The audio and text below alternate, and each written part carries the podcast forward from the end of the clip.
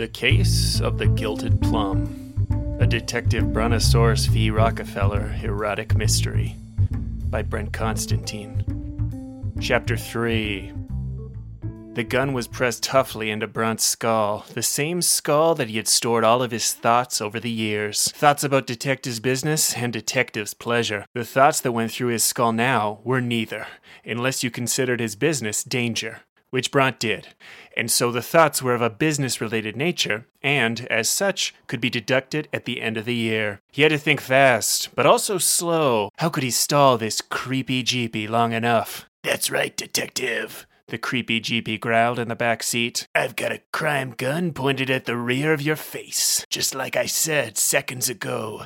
This might just be your deadliest adventure yet. Rockefeller's eyes darted up to the rearview mirror to get a good look at his assailant, a slim, malnourished man who was also fat in all the wrong places shoulders and elbows. His long, brown, rotted teeth grinned up at him from behind pale, cracked lips, like some kind of awful clown that wasn't wearing clown makeup or clown clothes, but was still clearly coded as a clown. That's it, detective the man said, his eye patch flapping up and down with each wheezy word. Get a nice long look. This is the nice long face that will be ending your so called illustrious career. Brontosaurus smiled despite himself. The bus bench ad seemed to have been working after all. Brontosaurus v. Rockefeller, detective with illustrious career. The bus bench advertising agency had said it was both too wordy and ostentatious, but here was living proof that the campaign had been working. Not for business. He considered the cost a complete wash, but in brand awareness. Tell me one thing, creep,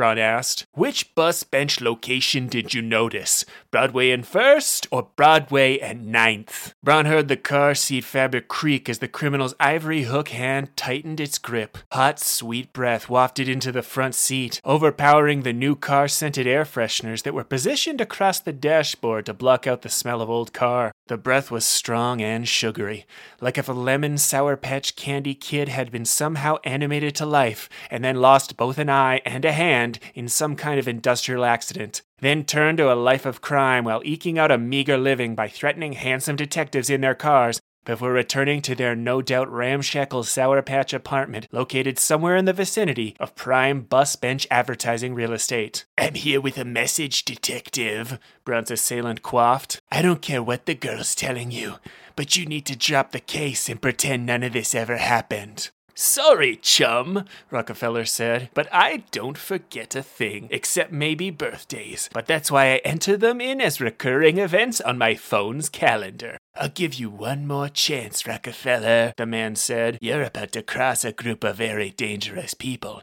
that don't take too kindly to being crossed, especially by a detective, and especially by you. Brunt smiled charmingly. And I'll give you one more chance, whoever you are. Brunt wasn't scared at all. He had taken out the trash once or twice in his day, mostly when Jimmy had been out of the office and neglected to do it. Brunt would deal with this just like he dealt with it then, beating the absolute shit out of him. You can get out of the car right now and turn yourself into the police. And by that I mean give yourself over to the police and not become one of the police yourself. Tell them Detective Brontosaurus v. Rockefeller sent you for 10% off. That discount is for me, by the way, so I appreciate you doing that for me. No, I'll give you one more chance, the character in the back seat barked. You don't realize what danger you're in right now. One pull of the trigger will trigger this gun to blast anything that's right in front of it, including a skull, one which happens to be right in front of it now. How about I give you one more chance, creep?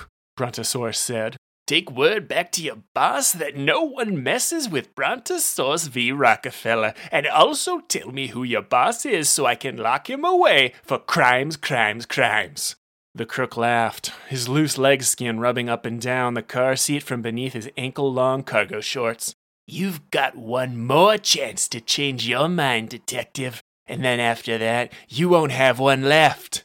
A chance, that is. You also won't have a mind. I'll give you time to decide. You have until I put these bullets into my gun to give me your answer.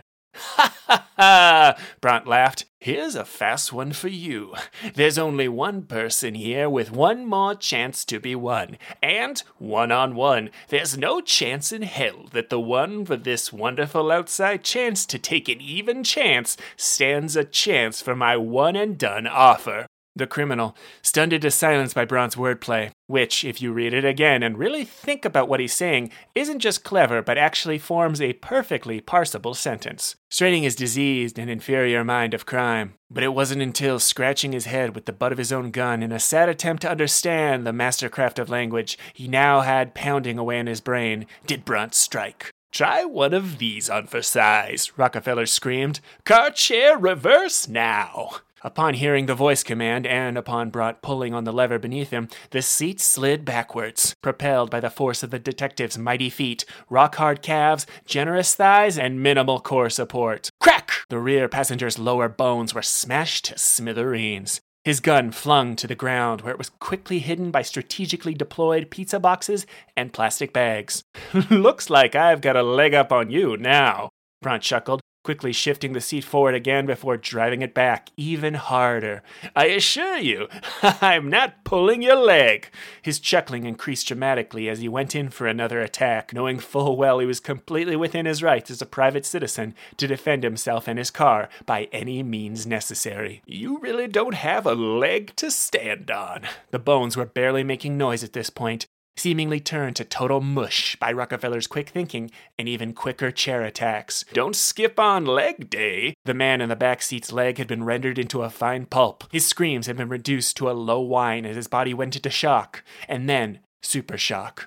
Bront opened the car door, chuckling at a level that only a master detective could muster, pulling what was left of his assailant onto the sidewalk and dragging his corpse into a secluded alley for more punishment. Please, no more, the man moaned. If you want anything from me, it's gonna have to cost an arm and a leg, Bront chuckled, smashing his boot into the dangling flesh that had once been a man's lower extremities. He could easily feel the texture of the brick behind it as he ground his heel into the rind. I'll tell you anything, please. I have my daughter's wedding coming up and I need to walk her down the aisle. Brontosaurus smirked, smirking really closely in the man's face and stayed smirked until he knew it worked, when the crook's crooked eyes opened back up and stared at Rockefeller with the cold terror of a man who has just been mangled beyond any hope of standing upright again, and then saw the smirking of a lifetime. I'm going to ask this one time, you sick freak. Bront said coolly. Who are you? What are you doing here? And who do you work for? And what do you want? And who are you? No, I can't say. He'd never let me live. Bront shook him furiously, his legs thrashing like a rag doll that was being attacked by an enormous detective. I'll give you something to be afraid of. Every year, the Asian giant wasp, aka murder hornets, expand their territory by up to 25 kilometers each year. And while not considerably more deadly than North American American hornets or wasps, this invasive species will decimate our honeybee population, destroying crops and potentially costing over 113 million a year to manage. Okay, I'll talk. I squeal like a little piggy. Oink, oink. Is that what you want? Oink, oink. That's great. Thank you.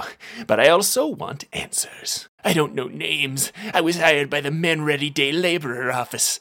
It was only supposed to be a temporary job, I swear. I never met the guy who hired me. He paid in cash. You better remember quick, or I stop being such a nice guy. All I can remember is that he wore a hat. What kind of hat?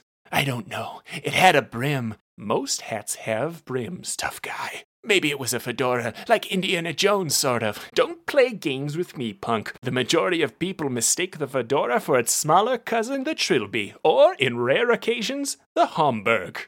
No, I know what a trilby is. It was bigger than that. Maybe more like a cowboy hat, like a cowboy. There's no such thing as a cowboy hat, you scum. Maybe you're mistaking a stockman or a western hat, but they couldn't be more different. No, it's flatter. No, like a like a flatter brim and made out of like straw or something. A Panama hat, you son of a bitch. A Panama hat. You're wasting my time here.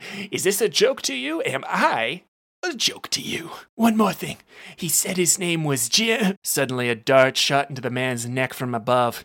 He began to foam at the mouth, convulsing against the wall, a look of pure terror on his face, and a look that seemed to beg Brant not to be left alone to die in an alley, like a rat that had been shot in the neck with a dart. Brant threw the still wiggling body down into the trash and stared up into the night. Three stories above, he saw a figure, silhouetted against the moon, and then silhouetted against the McDonald's logo when the ad of the billboard changed a second later. Brunt only had one chance. Did you kill this guy with a dart gun? Brunt screamed. And, if so, follow up, who are you? The man above him turned and disappeared into the rooftop. No one seemed to be answering his questions tonight, whether he was shouting them at ground level or above ground level. He turned and walked back over to the still warm corpse of his attacker. Let's see what clues you've got on you.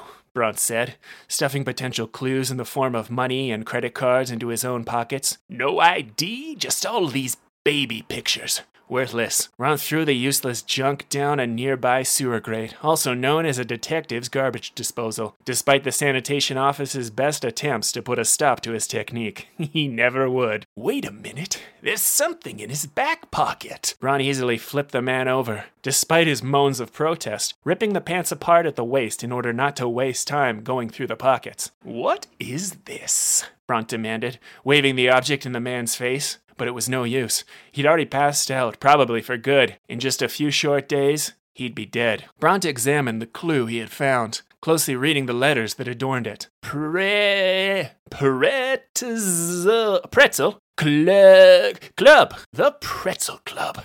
Mr. Pretzel Gentleman's Club. That's across town. If I leave now, I can get there before they start charging cover. If Pretzel Gentleman was involved in this caper, things were about to get a whole lot more interesting. And they were already plenty interesting. Brant held down the horn on his car as he sped through a couple of stop signs. Nothing was going to come between him and solving this case. Not even a couple of stop signs. Looks like this might just be my sexiest adventure yet, Brant said. End of chapter 3.